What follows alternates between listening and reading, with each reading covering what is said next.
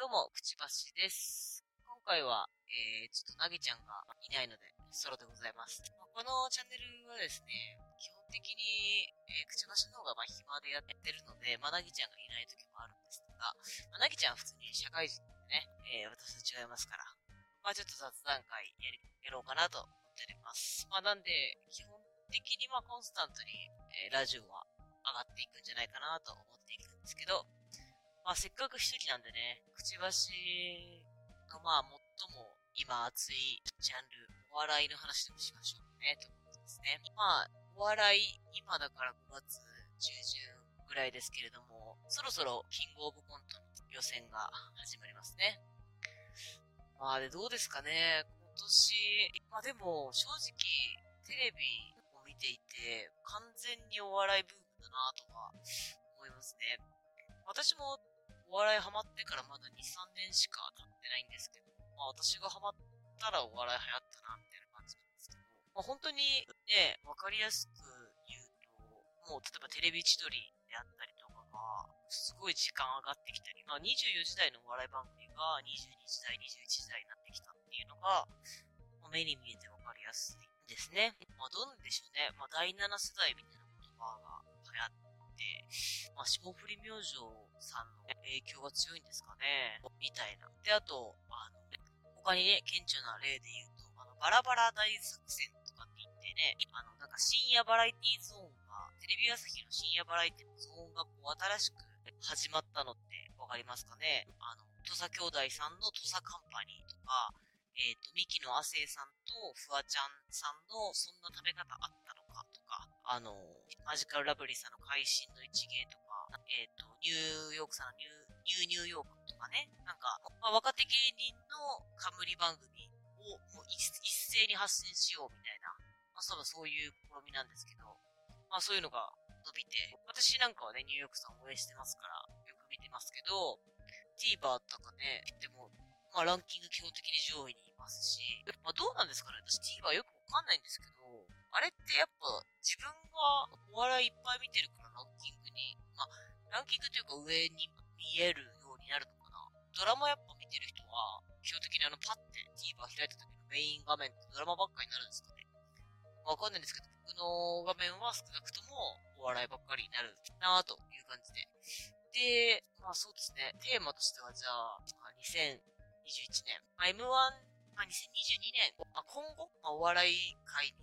入ってくるんじゃないかなって思ってる人の話でもしましょうかね。まあ、まずちょっと、これはニューヨーク枠って呼んでるんですけど、まあ、YouTube とか自分たちでやってるラジオとかから、もう、なんていうんですかね、熱い内向きのファンを固めて売れるパターン。なんかまあそれで言うと、まあ結構ダントツでカナメストーンさんと黒帯さんかなって思いますね。えっ、ー、と、カナメストーンさんは最近、2021年の1月からですよね、確か。やり始めたのが。で、今登録者数が4000人弱かですけど、カナメストーンさんわかりますかね？結成11年目で魔石芸能者所属ですね。で、中学生からの同級生コンビで、漫才を、漫才しか見たことないですけど、まあ漫才だけだと思いますね。で、まあ、普通にその賞レース、M1 で、今年準決勝ないし決勝行くだろうみたいなのが結構熱く言われてますね。なんで、僕も最近初めてライブシーンで見るようになって、まあ、その本当にライブシーン、まあ、オズワルドさんがね、あの、よく、オズワルドさん二人とも尊敬してる芸人誰ですかって聞かれた時に、カナメストーンって答えてるんですけど、本当にライブの平場が圧倒的に強いというか面白いですよね。で、まあ、やっぱりあとあの、すごくコンビ仲が良くて、まあなんかいわゆるコンビ仲が良好とかじゃなくて、とにかく仲良しなんですよね。一緒に同じ家が借りて10年一緒に住んでたり、一緒に普通に二人で飲み行ったりご飯食べに行ったりするし、後輩とか先輩とか飲みに行くときも二人でくっついて行ってるし、みたいな。まあなんかね、あ、ほん、それこそアメトークで、あ、あれなんですよ。ニューヨーク、東京15期と同期なんですよね。だから、本当にアメトークで東京15期芸人ね、あったら絶対呼ばれそうだし、魔石さんのね、多分、割と今推してるような感じもするんで、ね、カノエコさんとかとセットで、何でもいいですけど、なんかどっかでこう平場的な部分がバラエティかなんかで跳ねたら、かなめさんはめっちゃすぐ行きそうだなって思うんですね。で、黒帯さんは、黒帯さんは今何人ぐらいなんだろうあ、ていうか、マジ、マジ同期というかその、11年目ラインばっかの話してますけど、黒帯さんもだから同期ですね。まあ、チャンネル登録7400人。で、なんか、あ、ちょっと、あ、すごいニューヨークさんと似てて、結構なんていうんですかね、悪口っていうか毒っぽい二人なんですけど、まあもちろん、えー、っと、去年の M1 が準々決勝だったかな。でもすごい面白くて、でネタパレなんかも最近呼ばれ出して、みたいな感じなんですけど、まあ、なんで今年来るなっていうか、もうちょっとでこれテレビの人に見つかるなって思ったのが、この前なんかどっかで上げてた動画で、なんかその、黒帯さんの YouTube を登録してる人の比率みたいな話してたんですけど、まあそれで、えっ、ー、と、まあ男女比、まあちょっと女性多いぐらいで、まあ普通なんですけど、黒帯さんって基本的に関西の大阪吉本の漫才劇場を拠点として活動してるんですけど、えっ、ー、と、関西の登録者が40%ぐらいで、他がもう、まあ、九州から海道、まあ、あと関東で、全然なんですかね、やっぱ YouTube でしか見たことない、テレビというか、まあ、最近ね、あの、吉本特に配信チケット強いですけど、配信でしか見たことないみたいなお客さんが割と増えてて、で、私も、その、万劇のライブとか、てか、万劇のライブでは黒帯さんが跳ねてるとこ、ほんと申し訳ないですけど、見たことなくて、なんかいるなぁ、みたいな。で、私、ドクターハインリヒさんっていう、えー、漫才コンビ、の女性のね、双子コンビ大好きなんですけど、ドクターハインリヒさんとよく一緒にライブやってるので、なんとなくその認とかはしてたんですけど、YouTube がすごい面白くって、で、結構、なんだろう、なんとなく東京と関西の、まあ、特に吉本の差なのかなって思うんですけど、関西の芸人さんの方が、綺麗な YouTube というか、まあ YouTube だけでね、言ったらあれですけど、なんか、結構アイドルっぽいというか、内側を見せない、お客さんに例えば独白みたいなのも絶対やんないですし、あと、もう縦の序列が多分東京よりも厳しいんじゃないかな、多分ね。だからなんかその、芸歴はすっごい長いけど、ずっと漫才劇場の劇場メンバーで、いるまんま、なんかその、言ったらあれですけど、あんま売れない先輩とかを、いじったりする人ってほとんどいなかったんですよ。多分それは、ね、あの、多分、かまいたちさんとか、見取り図さんとか、その劇場番長的な人が、多分そういうのに厳しいんだと思うんですけど、なんかそこを結構、そのタブーみたいなところ触れてくれる YouTube が面白くて人気なんだと思うんですけど、なんかあの枠って逆にね、なんかコンプラとかが来た、あの、囁かれる今になって面白く見えるものだと思うんで、は来そうな気がしますね。今言った要さんと黒帯さんは、賞レースもかなり、あの、激アツですけど、まあ、賞レース行ってなおかつ、平場で、ただあの、輝くような気がしますね。で、それで言うと、逆にネタで言うと、私は、ただこれずっと言ってるんで、あれなんですけど、そろそろダンブラさんが男性ブランコですね。男性ブランコさんが、そろそろキングオブコントとか、まあ、ネタ番組で、めちゃくちゃ評価されていいんじゃないかっていうふうに思いますね。えー、男性ブランコさんは、えっ、と、もともと、えっ、と、NSC 大阪校33期、えー、芸歴10年目なんで、さっき言ってた黒帯さんとか、要さんより一期したですね。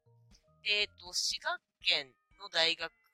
の演劇サークルで出会った二人が、えー、男性ブランコっていうコンビを組んでて、大阪校33期の、確か、1番ですね。トップですよね。確か。で、同期がコロッチキさんとか、霜降りさんとか、まあ、あと、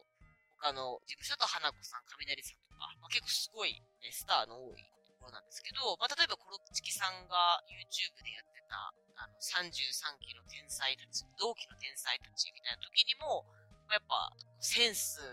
と、なんですね、まあネタのセンスでは勝てないみたいなことをおっしゃってましたけど、まああと、そうですね。なんでね、なんですかね、花子さんみたいな売れ方しないのかなっていう感じですね。なんか不思議なぐらいですけど、まあ単独ライブとかね、すごい、まず売れますし、売れる、売れるももちろんあるんですけど、ネタを作ってる平井さんの方が、本当にネタ作るのが好きなんで、単独ライブと主催ライブがむちゃくちゃ多いっていうのがあるんですね。新ネタライブばっかりやってるから、逆になんか既存ネタの 2, 2回目、3回目をほとんど見たことないなですね。で、まあ、あんまりね、なんかこう、流行りの枠に押しとどめるのもどうかなと思いますけど、ダンブラさんはもう本当に傷つけないお笑いですね。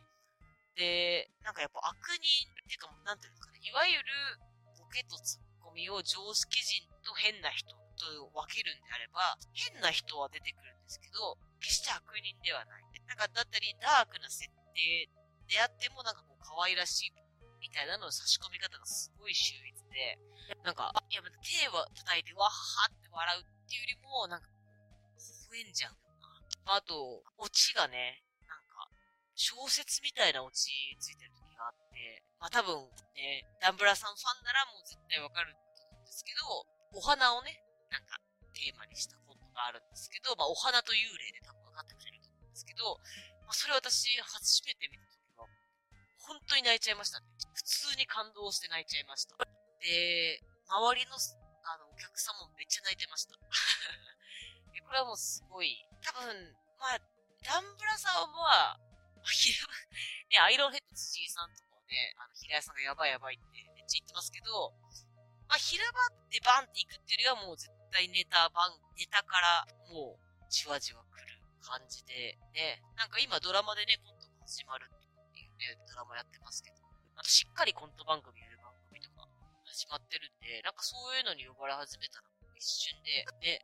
まあ、ただダンブルさんがどうなのかなテレビで爆破熱したいって思ってるのかわかんないんですけど、まあ、ザ・プラン9みたいになっていくんじゃないかなって思いますね、私は。まあ、ただ、ちょっと2021年来るんであれば来てほしいななんて思っちゃったりしてますね。まあ、お笑いの話尽きないですね。まだまだ話せますが。まあ、あとはいくつか。そうですね。あ、まあ、2021年、やっぱり、あの、ね、M1 きっかけで売れたっていうと、やっぱマジカルラブリーさん、見取り図さん、まあ、ニューヨークさんもそうですし、錦鯉さんとかありますけど、やっぱね、おいでやすこがさんいますよね。で、まあ、おいでやすこがさんはま、やっぱ新しい扉をぶち開けたわけじゃないですか。M1 にまさかのね、ピン芸人同士のユニットで出るっていう。もちろんもう、おいで、あの、おいでやす小田さんも、えー、小賀健さんももうピン芸人としてはもう完全に仕上がってて、実力もあって、もうただ、あんまり売れないっていう、ちょっと、ジンクスを抱えた二人が、まあ、寝た、寝て起きたら漫才しかなくなってて、漫才やったらまさかの決勝で2位っていう。あ、しかもそれ2位っていうのも最高の結果ですよね。その、え、多分ね、1位取っちゃ、取っちゃったって言ったらあれですけど、1位取ってたら、多分マジカルラブリーさんが起こした漫才師か、じゃあ田舎論争とは比にならない火が燃え上がってたと思うし、多分そういうなんか炎上に対して野田栗さんほどうまく対処できないんじゃないかなってちょっと思ってたりするので、なんか少し素敵な結果だなと思うんですけど、まあ、それで言うとユ、ユニットでね、スプリングシュリンプさん、えー、ザジーさん、えー、芸歴10年目のザジーさんと芸歴9年目のトニー・フランクさんですね、のユニットで M1 も出てます。で、ザジーさんはね、今年、えー、R1 にね、出て、2位ですよね。はい。や、で、やってますし、あの、まあ、ザジーさんね、最近はもうテレビ出るたびトレンドにしてるんで、まあ、結構売れてるんですけど。あと、どうなんですかね、あ、ニー・フランクさん、えー、元馬と魚、まあ、どれぐらいの認知名度なのか、私はお笑い好きすぎてよくわかんないんですけど、あの、まあ、ギター弾きながら、あの、ミスチルのモノマネしたりね、あの、やったりしてるんですけど、まあ、そんな感じの、まあ、かなり癖の強い二人、クイーン芸人二人がユニット組んで、で、スタンド FM っていう、あのね、私も配信してますけど、ラジオアプリでそのお二人であのやったりしてるんですけど、まあ、結構なんか、あれなんですよ。私もおいでやすこがさんが、普及あの、M1 に出る、あの、えっと、M1 で全然評価される前の YouTube 配信とかから結構面白くて見てて、まあ私は小田さんが好きだったんですけど、見てて、で、あの、まあ本当当時はお二人もよくね、笑いにしてますけど、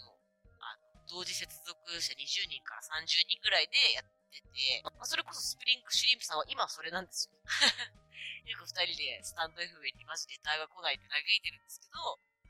まあだからそれが、もうあと1、2年でネタになるんじゃないかなって思いますね。だし、なんかもうユニット枠ありそうだし、まあ、なんか、ピン芸人同士のユニットで面白かったら、ね、なんか純潔くらいまで行っちゃうんじゃないかなって思いますね。うん。なんで、もう今からスプリングシリンプさんちょっと追いかけてたら、マジお笑い通なんじゃないかななんて思いますね。ああ、まだね、全モンキーさんとか、金の国さんとか、タイムキーパーさんとかね、マジ話したい人はいっぱいいるんですけど、なぜかね、何の脈絡というか、ぼんやり話してたら、9から11年目ばっかりの話になるんだよね。私そこら辺がね、どうしても好きなんですよね。ハマったきっかけ、お笑いにハマったきっかけがニューヨークさんって。そうですね。まあ、そんな感じですかね。まあ、お笑い通になれる。まあ、せっかく今流行ってますから、ぜひ